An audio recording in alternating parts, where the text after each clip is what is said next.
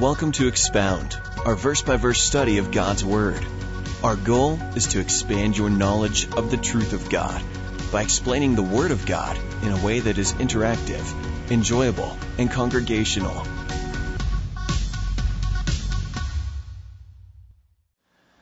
Father, we do come before you. And we know that while we're praying, these aren't just words that we say before we teach a Bible study. We are now addressing the very creator of the universe, the one who holds the galaxies, who maintains order in this cosmos we call our world. We're addressing you, Lord. You are our maker. You gave us life. Moreover, we come boldly. We don't come sheepishly. We don't come any other way other than we are in your presence because of what Jesus did for us. We don't deserve it, but we come boldly because he brought us there. He made a way for us. So, Father, we are asking for these things. We're asking for grace to help in time of need. And there are some here who are in great need. And so we come and we ask. We pray that you'd open up our minds, open up our understanding to receive truth as we go through this historical narrative of Joshua and the children of Israel in the promised land, the battles they fought. Some of us are facing some very difficult battles. Go before us. Show us, Lord, encourage us by the enemies vanquished in these chapters. And then do, Lord, for us in our lives what you did for them. In Jesus' name. Amen. Amen. Amen. I want to begin tonight with a, a poem. Do you mind? Because I thought of you when I saw this. I suppose I knew my Bible. Reading a piecemeal, hit and miss. Now a bit of John or Matthew, now a snatch of Genesis, certain chapters of Isaiah, certain Psalms, the 23rd, 12th of Romans, 1st of Proverbs. Yes, I thought I knew the word. But I found that thorough reading was a different thing to do. And the way was unfamiliar when I read the Bible through. You who like to play at Bible, dip and dabble here and there, just before you kneel a weary and yawn through a hurried prayer. You who treat the crown of writings as you treat no other book, just a paragraph disjointed, just a crude, impatient look. Try a worthier procedure. Try a broad and steady view. You will kneel in very rapture when you read the Bible through. This is why I love you so much. Because you love to read the Bible through. And you not only want to read the Bible through, you want the Bible to flow through you. And uh, Charles Spurgeon said that he liked the person who read it so much, his very blood was what he called bibline blood. That's the type. What type do you have? Bibline. It's just part of my my system. And um, let me encourage you, in just under a year, we're planning another trip to Israel. Uh, Wednesday night people are the best suited for a trip to Israel because they know so much of the Bible already, and when you see it in two weeks, it all comes together so that when you read your Bible, you'll never read it the same. You then visualize it, you see it. And some of the places we're even mentioning here are places some of you will be able to visualize because you have been there. Well, we are in chapter 11 and chapter 12 of the book of Joshua, God willing. And we see that Joshua was a very skillful leader, uh, a tenacious warrior. Have you heard the story of Winston Churchill when he was in his last days of his life? He went to visit the boys' preparatory school where he himself had been a student, and the headmaster told the class, Winston Churchill is going to come next week, students. He is one of the greatest orators in history. I strongly suggest that you listen very carefully to what he has to say and take very detailed notes to the message he brings. Well, the day came and Sir Winston Churchill stepped out of his limousine and came into the school and was introduced with a very flowery, long introduction. The students had pencil and paper ready, and Winston Churchill came up behind the podium and he said, Young gentlemen, never give up. Never give up. Never, never, never, never. And he turned and he sat down. That was his message. That was all his message. But it's an unforgettable message. Uh, you wouldn't really have to take many notes. I memorized the whole thing just by reading it once. But they would never forget that message. Never give up. And if you know much of the story of England during those dark years, you know what an inspiration and light Sir Winston Churchill was to the British people. Joshua was a lot like Sir Winston Churchill. He was the kind to never give up. He had been waiting to go into the promised land, if you remember, 45 years earlier than where we are at in the book of Joshua. 45 years before this, a scouting team went into the promised land to just look it over and to see how possible it was to take over this gift from heaven, this new piece of real estate. So 12 spies went into the land. Joshua was one of them. Caleb was another one. You'll read about him, Lord willing, next week. Ten others also went, and they gave a very grim surmisal of their scouting expedition. Don't go, they said. There's giants in this land. There's no way they're going to eat us for lunch. We're dead meat. Joshua and Caleb said, Oh, I know they're big giants. They're big people. They're huge folks. But the way I see it, the bigger the person, the easier the target. Easier to hit. Smaller they are, it's hard to hit. But these are big targets. No problem.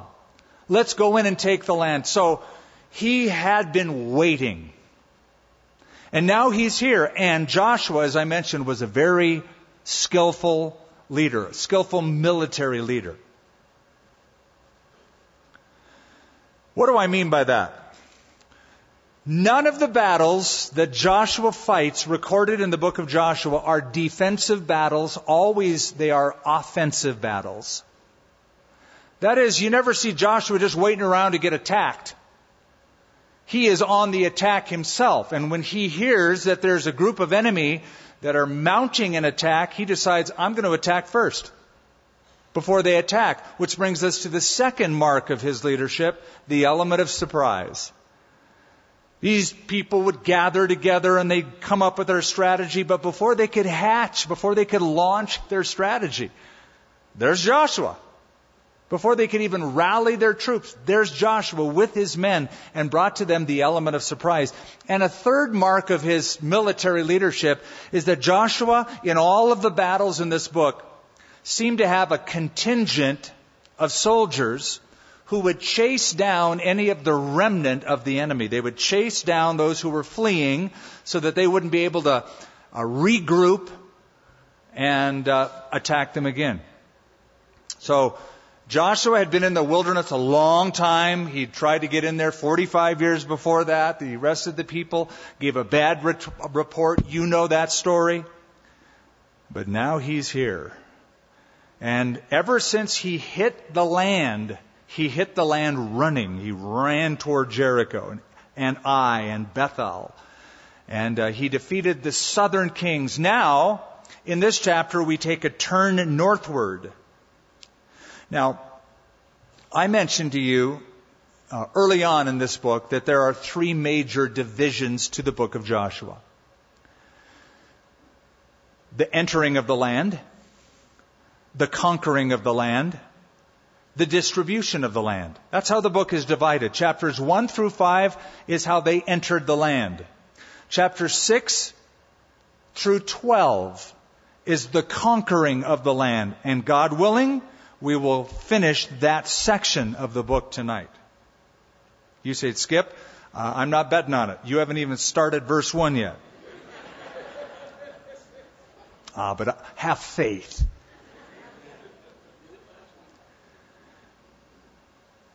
And then, chapters 13 to 24, the distribution of the land to all of the tribes of Israel.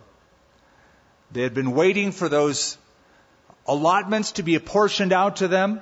Chapters 13 on will record that. Well, um, we're in chapter 11, verse 1, and here's what you get if we were to have read chapter 10 into chapter 11. Now, we took a break and a week has gone by, but there's really no rest for Joshua.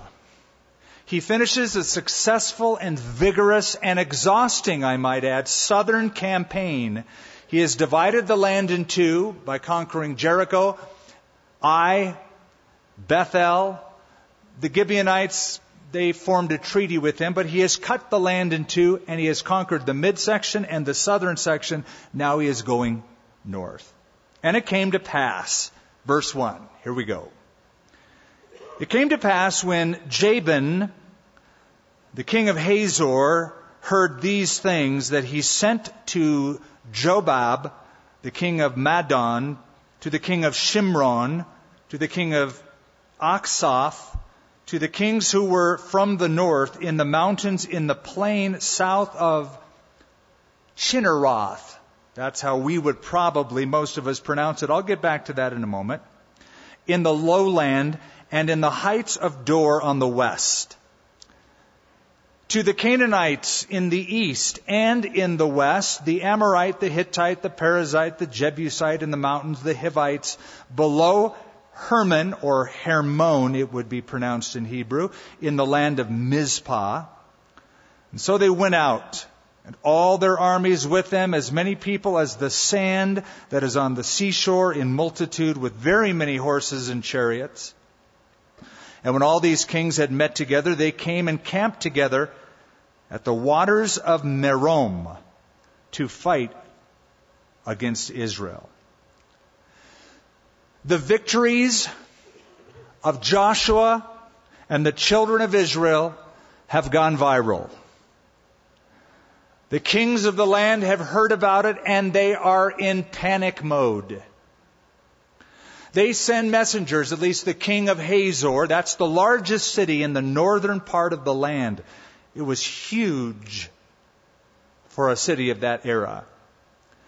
Well, he sees what's happening. He hears what has happened. So messengers are sent in virtually every direction to get a coalition of troops to defeat Israel. Now, this happened down south. Five kings banded together to attack the Gibeonites when they heard what had happened with Israel and Gibeon so that they could defeat Israel. That was unsuccessful. The victory has gone viral. Now, these northern kings that formed this coalition would have had a better chance had they joined the southern coalition in chapter 10. Then you wouldn't have had five kings, you would have had ten kings against Joshua and this ragtag army of the children of Israel.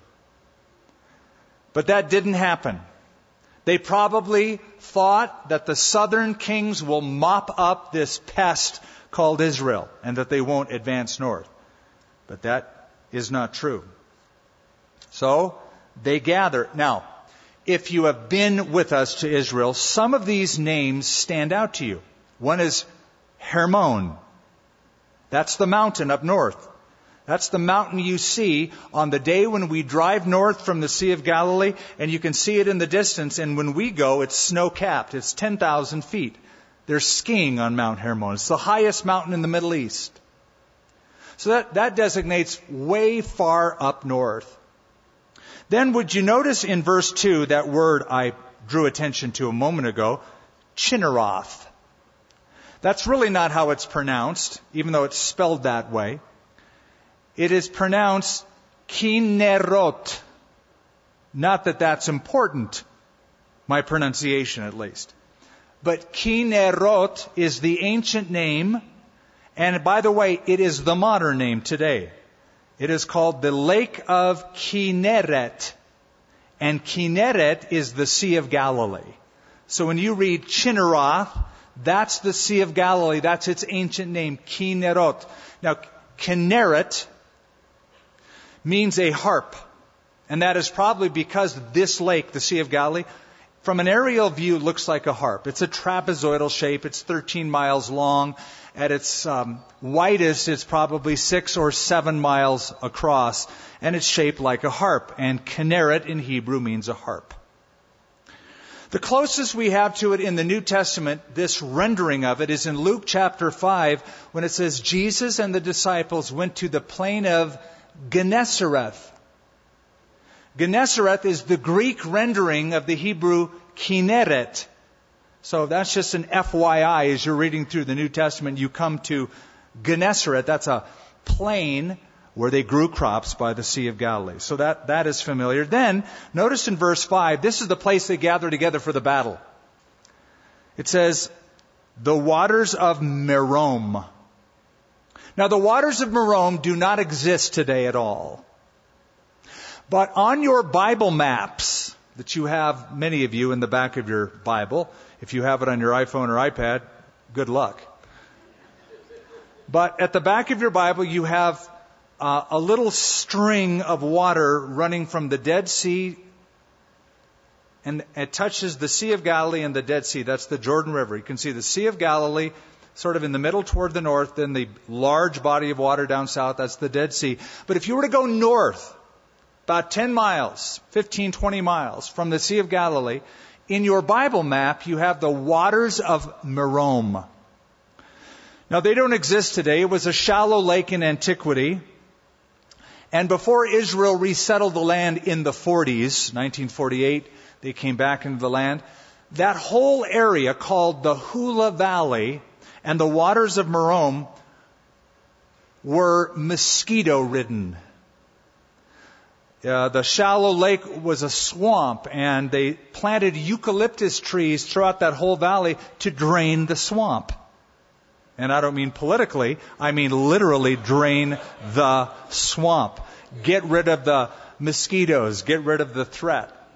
So effectively now, since the land has been settled and farmed, the waters of Merom no longer exist.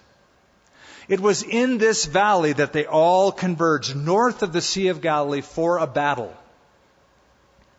Verse 6 But the Lord said to Joshua, do not be afraid. I hope you have underlined or paid attention to in the book of Joshua how often the Lord has said this. Four, this is the fourth time he has said, do not be afraid to Joshua. Now typically I've discovered whenever God says don't be afraid, it's because we're afraid.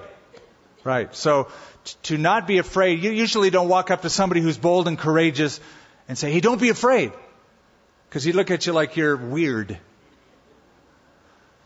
So typically God would say it when you're a bit uncertain. And even though Joshua was on the offensive and he was like Winston Churchill, never give up, never give up, he had just had five kings against him. Now the biggest city up north, Hazor, it controlled the trade routes. It was wealthy. It was large. 20,000 people lived in that city at its height, at its peak. Hazor and all of the cities are rallying together with its leaders to defeat him. So he's a bit unnerved. So the Lord said, Do not be afraid because of them. For tomorrow, about this time, I like how God does that. About this time tomorrow. So keep your watch wound, Joshua. Keep your iPhone with you so you can check the time. But this time tomorrow, I will deliver all of them slain before Israel. You shall hamstring their horses and burn their chariots with fire. So Joshua and all the people of war with him came against them suddenly by the waters of Merom. And they attacked them. And the Lord delivered them into the hand of Israel, who defeated them and chased them to greater Sidon, way up toward Lebanon, to the brook Misrephoth, to the valley Mizpah, eastward. And they attacked them until they left none of them remaining. So Joshua did to them as the Lord had told him. He hamstrung their horses and burned their chariots with fire. To hamstring a horse means to sever a tendon in the leg. Now, to, when that is done, what that effectively does, it, it incapacitates the horse. It renders the horse unable to charge. It takes some of the strength away. It can still be used for farming, but it cannot be used for fighting. So, hamstring the horses so they can only be used for farming, not for fighting. And then it says, burn all the chariots with fire. Now stop for a moment. When we read this, we may be tempted to sort of scratch our heads and lift our thoughts toward heaven and say, God, are you sure you want that done? Are you really being logical about this, Lord? I told you before that I've counseled the Lord on many occasions. It's never a good idea. I don't recommend it. But you, you get tempted to at this point because you think now, the children of Israel had no chariots. They really had no chariots and horses. Uh, they were a ragtag group of wanderers through the desert, newly in this land. The only really spoils that they got were from the city of Ai and Gibeon. So they don't have chariots and horses. You would think, Lord, why don't you get economic about this? Why don't you have them take the chariots, take the horses, and use them for their battles?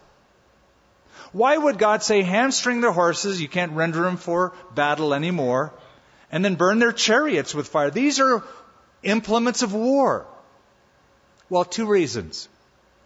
Reason number one, the Canaanites used their horses as a part of their worship system, their cultic worship system. But number two, Israel could get tempted to trust in their armaments their military buildup. Ooh, now we've got chariots. Now we've got horses. We're invincible. Because David will write in Psalm 20 verse 7, some trust in chariots and some trust in horses, but we will remember the name of the Lord our God. So, you don't need them. You got me, God says. You know, you, what did you do at Jericho? You walked around it and blew a horn. You didn't really do much. If you would have prayed to me, the city of Ai would have been a lot easier than it was. If you would have prayed to me, there would have been no treaty with the Gibeonites, but just incapacitate the horses, burn the chariots, trust me, I'll take you through this land and in this land. So, he did that. And then verse 10, Joshua turned back at that time and took Hazor and struck it with its king with the sword, for Hazor was formerly the head of those kingdoms. And he struck all the people who were in it with the edge of the sword, utterly destroying them.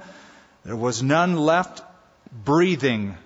And then he burned Hazor with fire.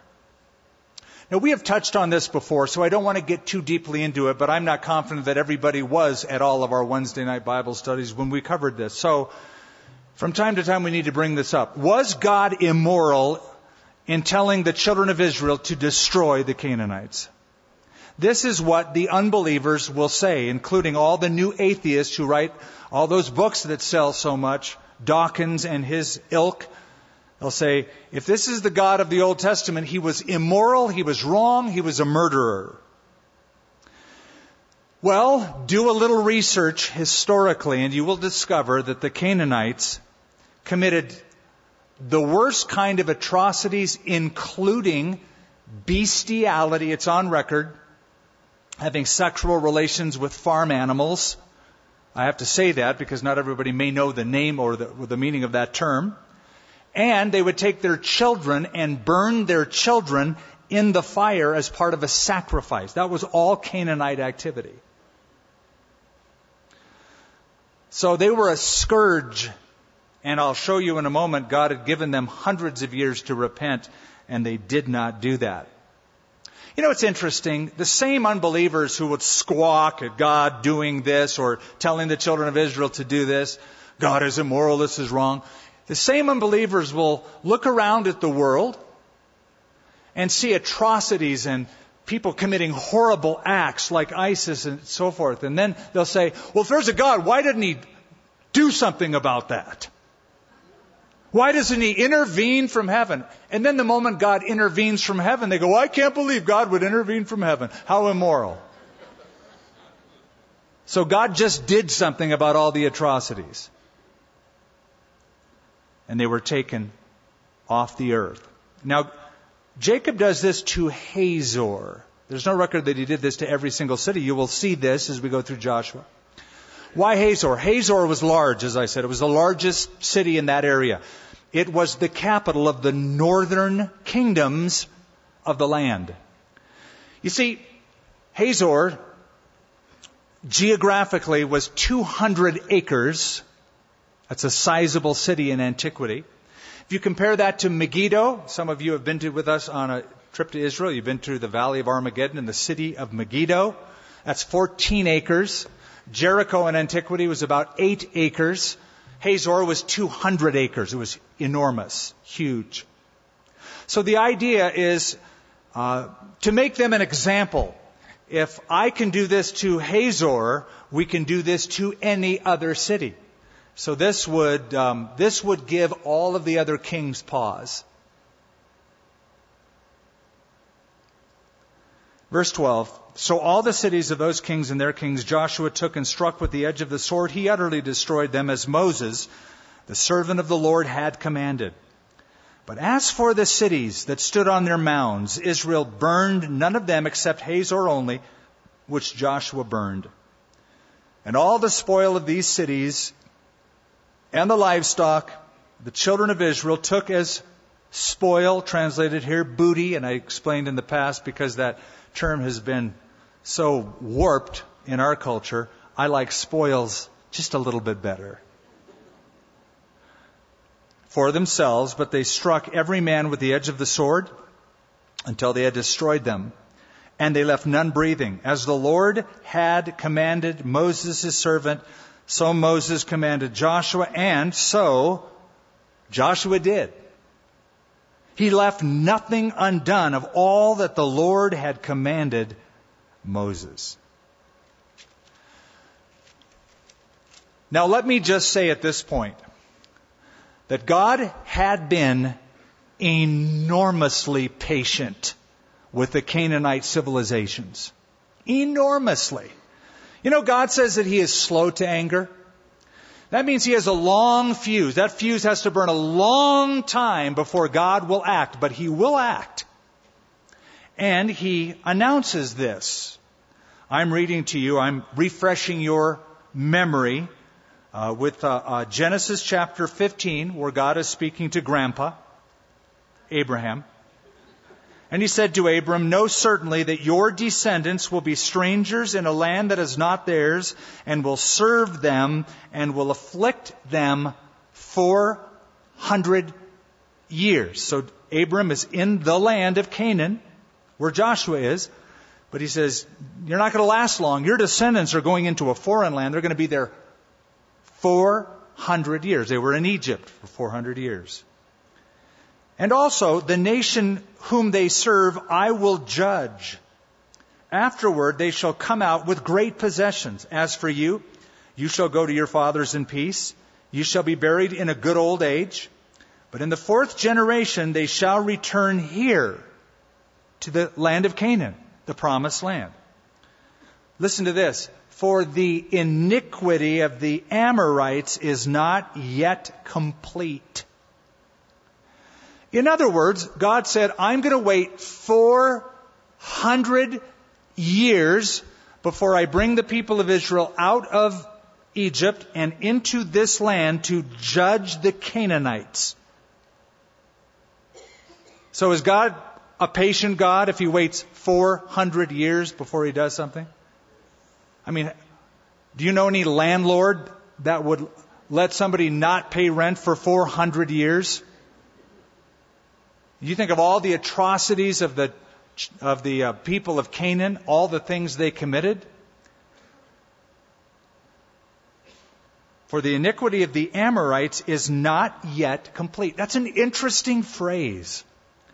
It's as if to say, you know, I, I am so patient with people, and I'm just gonna, I'm gonna let their sin build up and accumulate until it reaches a level that is so high that my judgment must eclipse my mercy. So I'll wait and I'll let that fuse burn. I'll be slow to anger and I'll be merciful. And I'm going to wait 400 years. I'm not going to collect rent. I'm not going to judge them. I'm going to let them go. But eventually it's going to reach a point where my judgment must eclipse my mercy. Genesis chapter 6 verse 3. For the Spirit of God will not always strive with man. Now, the, the, Canaanites, by the way, the Canaanites had been in Canaan already for 400 years when Abraham was given this. Now it's going to be another 400 years, so technically, God let them skate for 800 years. And they got no better with time. Now they had heard of the children of Israel's exploits. They heard of the Jordan River. They heard what happened uh, back in Egypt. They had heard about the opening of the Red Sea. We know this from Rahab and Jericho. They'd heard all about that. They heard all the reports over the years. They heard about the Jordan River opening up. They heard about the kings on the other side of the river getting beat up and destroyed by the children of Israel and what God did. And so you would think that they would turn. They've heard revelation about God. They didn't turn. One did. What was her name? Rahab, a harlot. She turned and she believed in the God of Israel. But the rest didn't. God waits 400 years and now he says, I'm done. Now I'm going to judge this nation. And he uses the children of Israel to do so. Verse 16 is now a summary.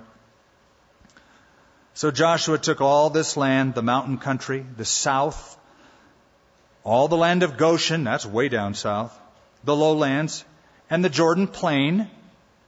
Some of your translations say the Arabah, the Jordan plain is called the Arabah. That is the entire length of the Jordan Valley from the Sea of Galilee down to the Dead Sea, technically, it's all under sea level. And then below the Dead Sea, all of that is called the Arabah, the lowlands. From Mount Halak to the ascent to Seir, as far as Baal Gad, to the valley of Lebanon, below Mount Hermon. He captured all their kings, struck them down, and killed them. Joshua made war a long time with those kings. There was not a city that made peace with the children of Israel except the Hivites, the inhabitants of Gibeon. We covered that last time. All the other cities they took in battle.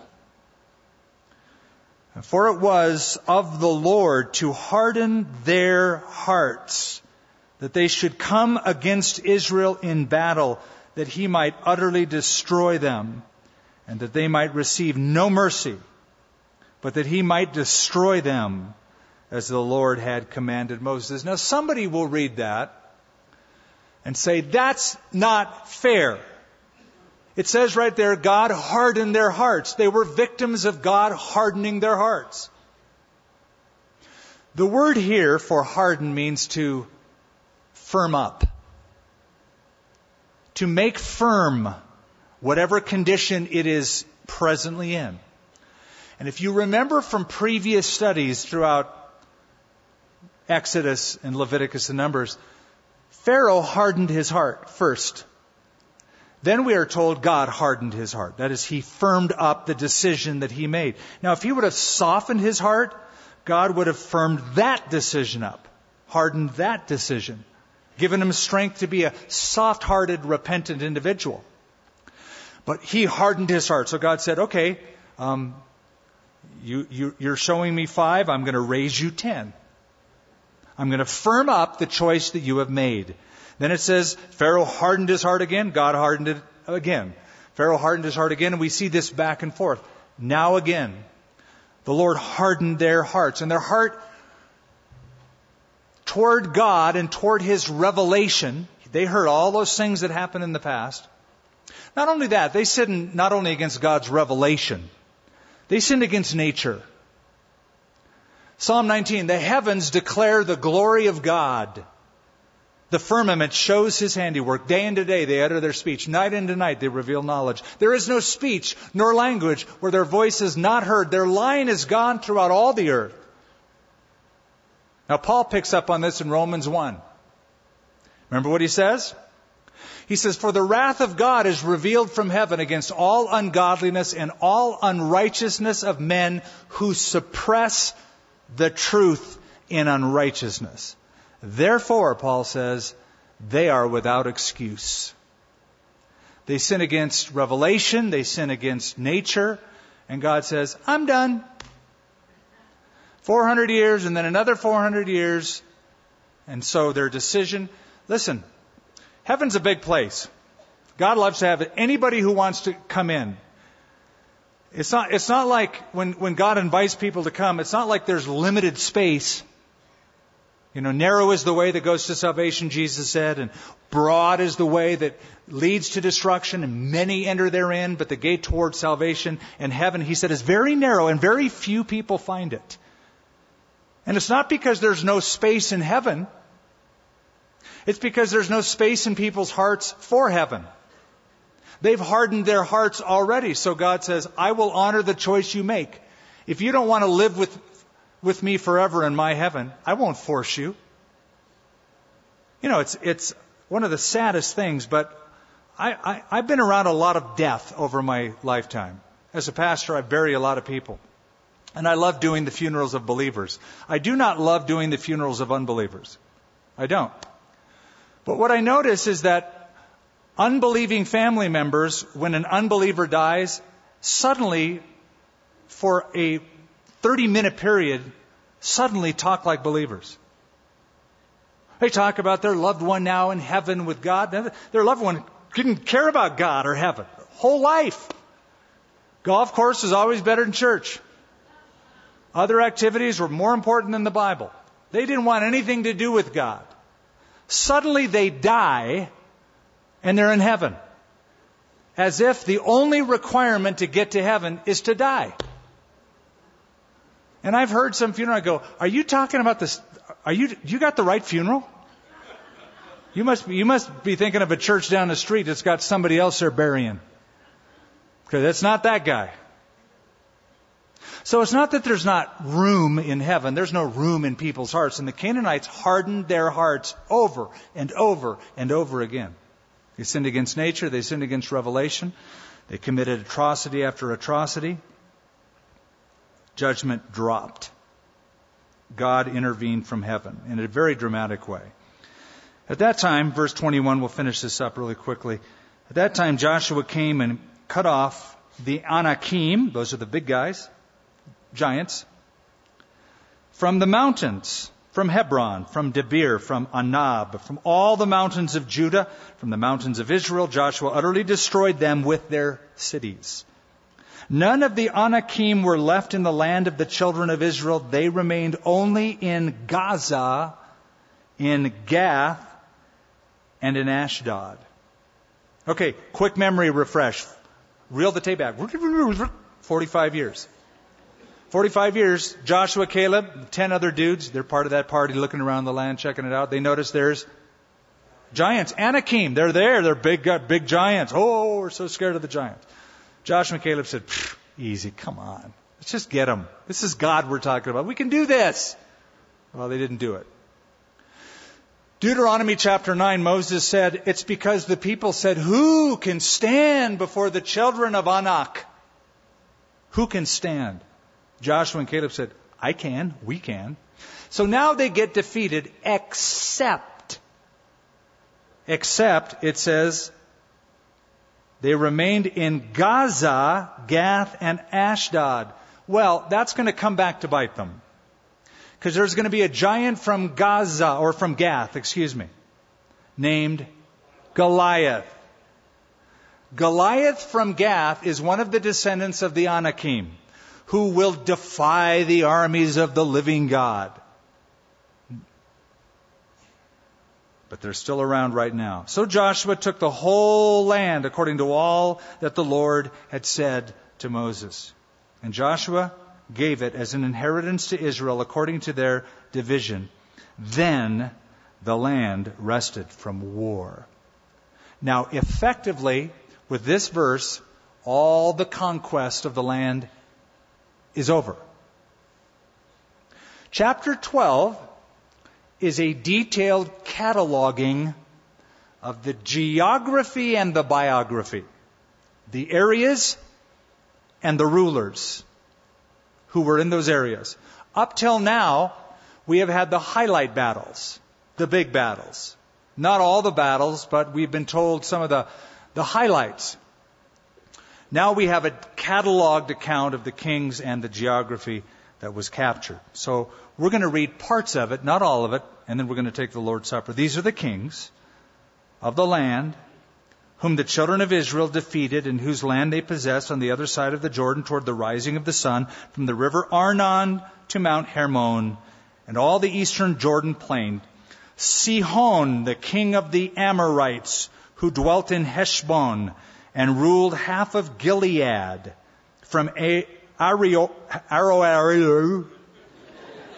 Aroer, which is on the bank of the river Arnon, from the middle that is middle of that river, even as far as the river Jabbok, uh, which is the border of the Ammonites. Now, this is all east of the Jordan River, where two and a half tribes settled.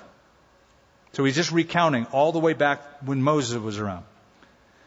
And the eastern Jordan plain from the Sea of Kinnerot, Sea of Galilee, as far as the Sea of Arabah, way down the Dead Sea, the Salt Sea. The road to Beth Jeshimot, southward below the slopes of Pisgah. That's not far from Amman, Jordan. Og, don't you love that name? Now, Og is like a superhero. Because he was a big dude. And this is a, it's a good name for a giant. He was a giant, if you remember. Og. You know, it's probably kind of what he sounded like too. Hey, how are you doing, Og? Og. One of those kind of big. His bed, we are told in Deuteronomy, was about 13 and a half feet long. That doesn't mean he was, but his, he had a, he had the first king size bed. He was a king. So the name fits. Og. The king of Bashan.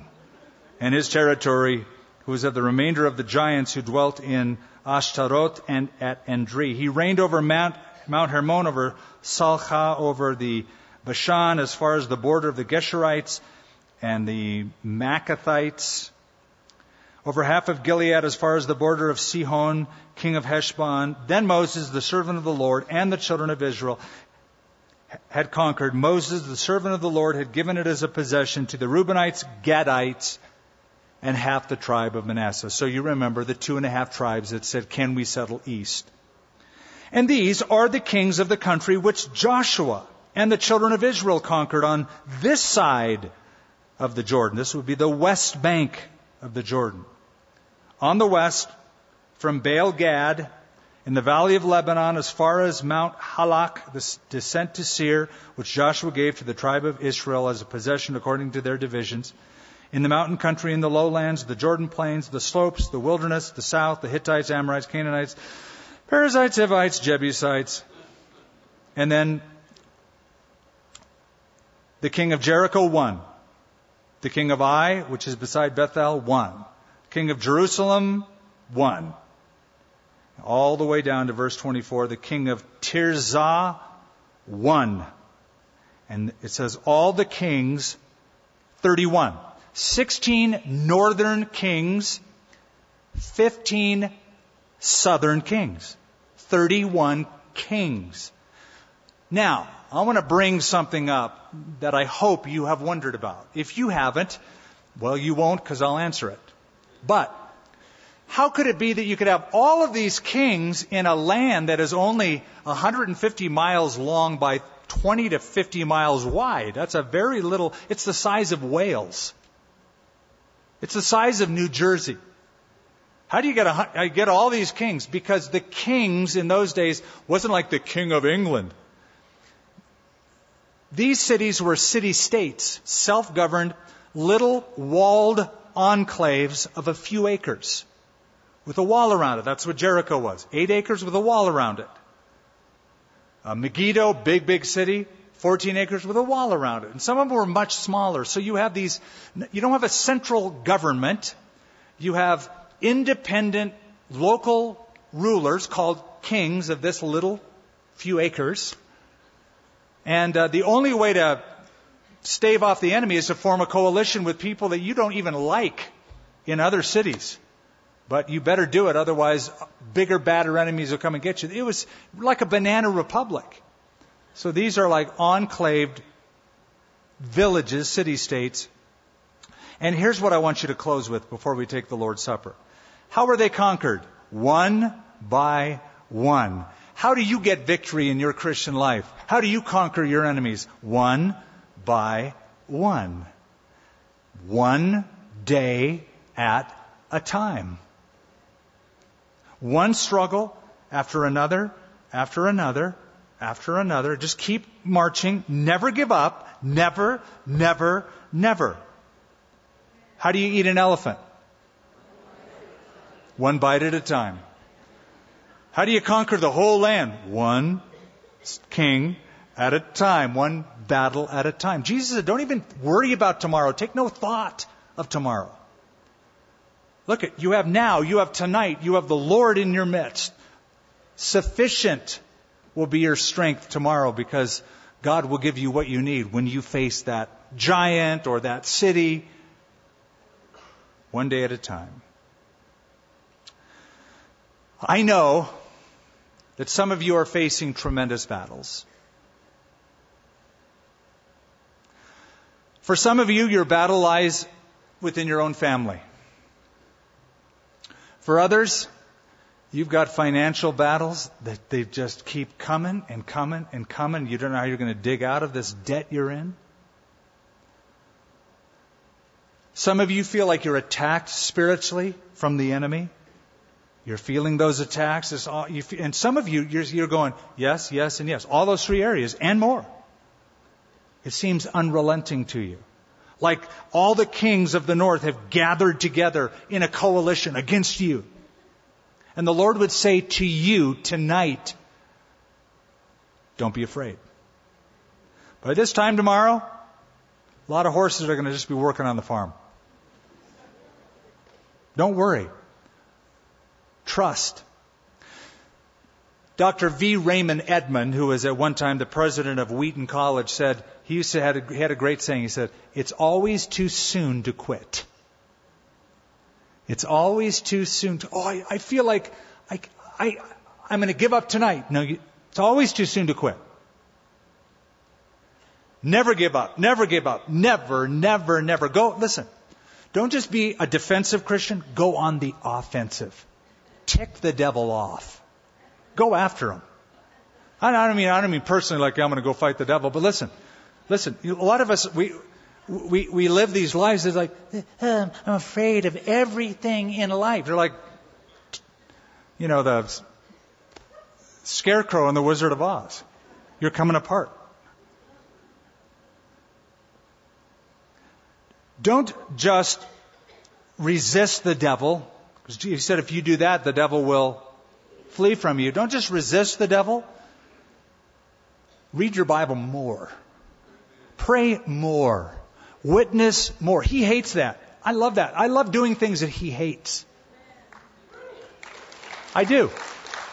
Well, aren't you afraid of the devil? What? Yeah, the devil, the big bad wolf. A third of the angels fell with him. Well, that's good news because two thirds didn't. That means he's outnumbered. I'm on the winning team. And I got the living God of the universe on, I'm on his side. So don't be afraid. The victory is yours.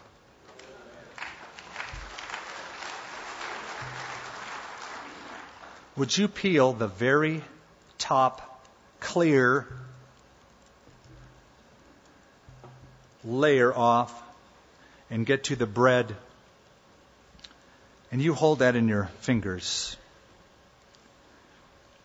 It takes us back to 2,000 years ago, a Passover of our Lord Jesus with his friends. And as he sat in their midst, he said, With fervent desire, I have desired to take this Passover with you before I suffer. The bread was familiar to them, the bread of affliction that their forefathers ate in Egypt, the bread of promise. God promised deliverance and it came. Jesus said, This bread is my body. New significance now attached. This represents not what a lamb did thousands of years ago for the people of Israel, your ancestors in Egypt. This is what the Lamb of God who takes away the sin of the world is going to do in a few hours. This is my body. It is broken for you. You remember me when you take this and you take it together. And so we hold this bread and we say, Father, thank you for the suffering that Jesus went through. His body broken by a whip, his, broken, his body broken by the fists of men who abused him, taunted him, put a crown of thorns that pierced that flesh and then drove spikes through that skin and into that wood. A gruesome sight, and yet a glorious sight. Because that's the Lamb of God who takes away the sin of the world. And our sin is part of that. And so we take this bread in remembrance of the Lord Jesus Christ. Let's take it together.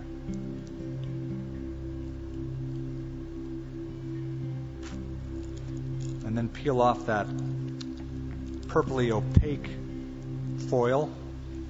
Get down to the juice. John said, It's the blood of Jesus Christ, God's Son, that cleanses a man, a person, a human, a man or woman, from all sin. And Jesus also said, Do this in remembrance of me. He took that cup. There were four cups. He took that third cup of redemption and he held it up and said, This is going to mean something different in the future, boys. This is going to speak of my blood shed for you for the remission of sins. Remember me when you take it. And so, Father, we are holding this element We know who we are. We know what we have done. We know what we do. We know what we think. And you know it even better than we do. Because you know our thoughts before we even think those thoughts. And before we fall into shame, Father, you also said to the prophet Jeremiah, I know the thoughts that I think toward you, says the Lord. And those are good thoughts to give us a future and a hope. So, Father, we hold this cup and we remember you. And you made us worthy by your work on the cross. And so we take this in remembrance of our Savior, the Lord Jesus Christ. Let's take it together.